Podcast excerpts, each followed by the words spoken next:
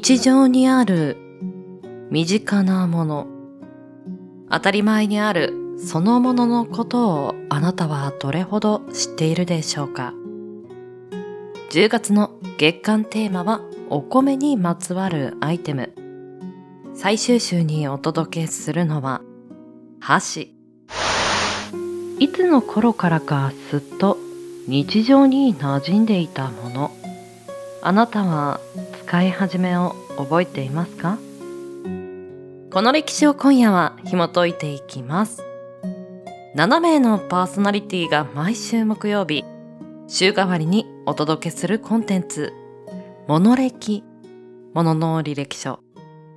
今夜の担当は私、さこたんです。箸の遍歴に、リンクザストーリー。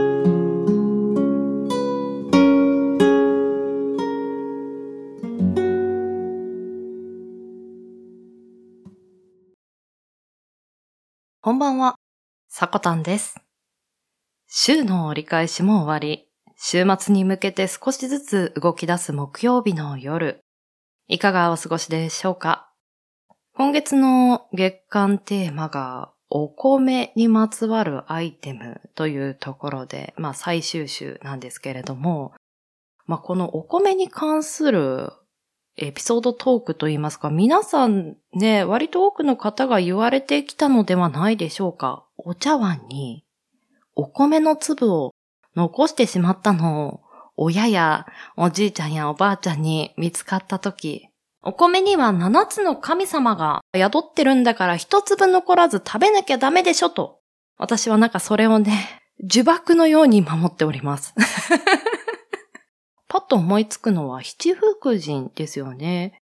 実はその七福神ではなく、水、土、風、虫、雲、太陽、そして作り手の人。この七つの要素がお米には詰まってるという意味合いでした。そんな今宵、本日はこのお米を食べる時のマストアイテム、お箸についてお話ししていこうと思います。また新しい扉を開き、そこにはどんなエピソードがあるのか、少々お付き合いください。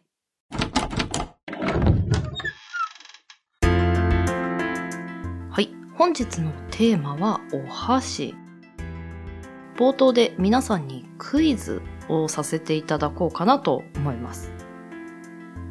日本人であれば誰でも毎日使うお箸。年間平均で口に運ぶ回数は果たして何回ぐらいでしょうかと。もう諦めてる方いらっしゃいませんか？いや、無理無理、そんなのわかるわけないじゃんと。いや、わかりにくいですよね、これね。食らいついていただける方でしたら、まあ、例えば、毎食100回使うとして、それがかける3回だとして、1日300回。ね、で、その300回をかける30して900回。900回かける12だと、まあまあまあ、計算しやすいように1000だとしましょうと。はい。正解は1万2000回ぐらいじゃないですかと。正解は、約平均で4万5千回も箸を口に運んでいるそうです。現代人では、まあ、スマートフォンをポチポチする方もね、多いと思うんですけど、もしかしたらお箸の方が使っているんじゃないかなと、それぐらい身近でかつ何度も使用されるこのお箸。歴史を見ていきましょう。まずは成り立ちです。この箸が誕生したのは今から3000年前の中国だそうです。人間が火を使うようになり調理や食事の際に熱いものをつかむために箸が誕生したと考えられています。中国では神様に食べ物をお供えする礼儀として使用され日本には弥生時代末期に神の器として伝来し当時は折り曲げた竹をピンセットのように使用していたそうです。ほー、なるほど。なお、箸は神に器と書き神器と読み、この神器とされ、神か天皇のみが使用されていたものとなります。中国から箸の文化を持ち帰ってきたのは、遣隋使の小野の妹子でした。そこで聖徳太子が朝廷での食事にお箸で食べる文化を取り入れていき、ここから日本のお箸の文化は始まっていったそうです。ちなみに古事記日本書紀には古くから日本には箸が存在したと書かれており、スサノオノミコトが川を眺めると箸が流れてきたという神話が記されているそうです。川から箸が流れてくる。今でこそもう本当に日常的で当たり前にあるものですが当時は本当に神々しいものだったんでしょうね。現代で川から橋が流れてきた場合とはね、また違ったニュアンスでこの物語は展開されているんだろうなと思いました。そして平安時代になると全ての日本人に箸の食生活が一般化し、鎌倉時代にはさじが廃れ、まあスプーンですね、スプーンが廃れてしまい、食事に使用するのはお箸だけとなりました。使い方も挟む、つまむ、切る、混ぜる、押さえる、ほぐす等の多機能化し、現在の使い方とほぼ変わらなかったそうです。当時の素材は竹製かあるいは木製の箸が大半だったそうです。またこの時期に魚や鳥、野菜に使う箸が区別され、魚や鳥に使うお箸はマナ箸、野菜に使うお箸は菜箸と呼ばれるようになりました。これが現在調理用に使われている菜箸のルーツとなります。ここまで歴史をご紹介しましたが、箸、この名前についても見ていきましょう。箸の語源にはいろいろな説があるそうです。3つほど紹介していきます。1つ目は昔はピンセットのように箸の上部がくっついていたため、それが鳥のくちばしに見えたから箸という説。二つ目、端っこのところでつまむため箸という説。三つ目、食べ物を口へと橋渡しすることから箸という説。どれも当確しそうなほどなんか納得できる内容なんですが、様々な言われがあるそうです。そんな箸ですが、世界と箸王国との日本の比較も見ていきましょう。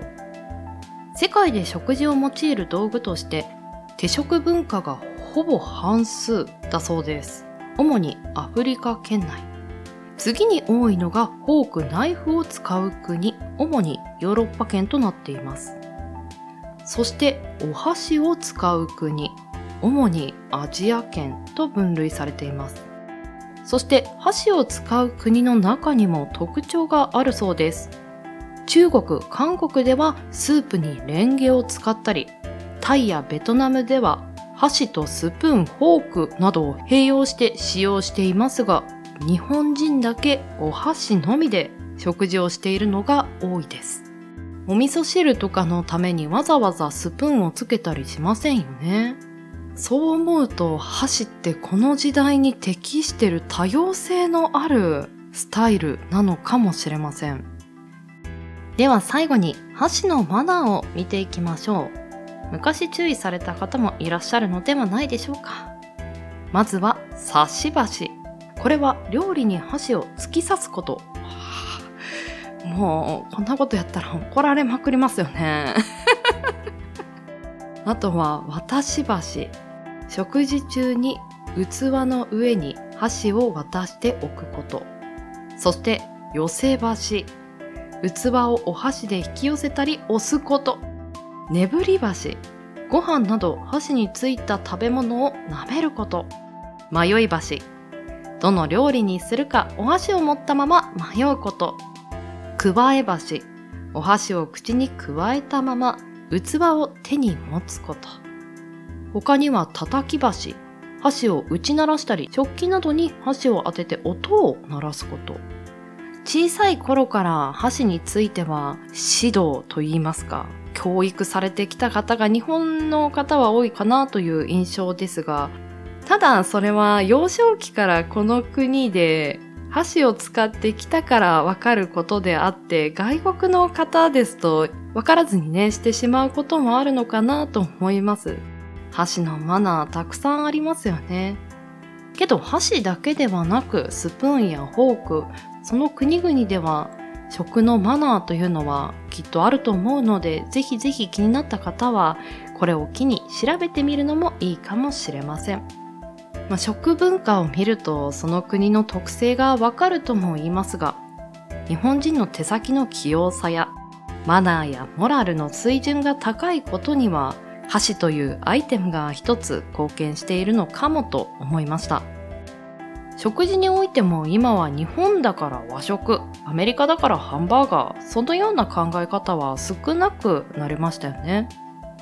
好きな人が好きなように食べたいものをセレクトできる逆に言えばそんな時代だからこそ和食で箸を使う際にはより背筋を伸ばしていただきます。そしてごちそうさまと食に感謝をし古くより伝わる日本の文化を大切にしていきたいなと思いました。いかがでしたでしょうか？今宵の相手はさこたんでした。皆様良き週末を。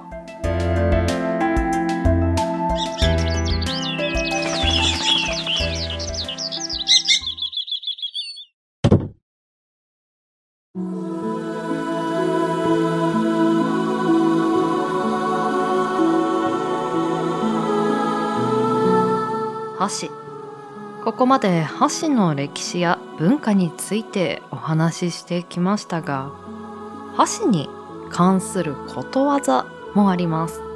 有名どころですと箸が転んでもおかしい年頃。この意味は日常の何でもない出来事にもおかしがる年頃。そして箸より重たいものを持たない。これは箸を持つ以上の労働をした経験がないこと。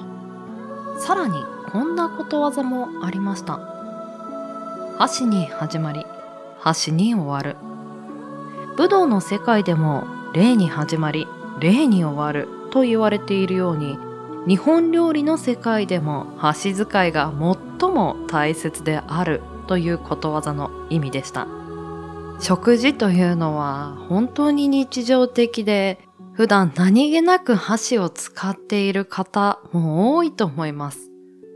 私も日頃のね、箸使い、隅から隅まで気にしているかと言われたら、そうではないような気がしていますが、よく箸使いというか食事の仕方で恋愛相手に冷めてしまったなんていう話も聞いたりしますよね。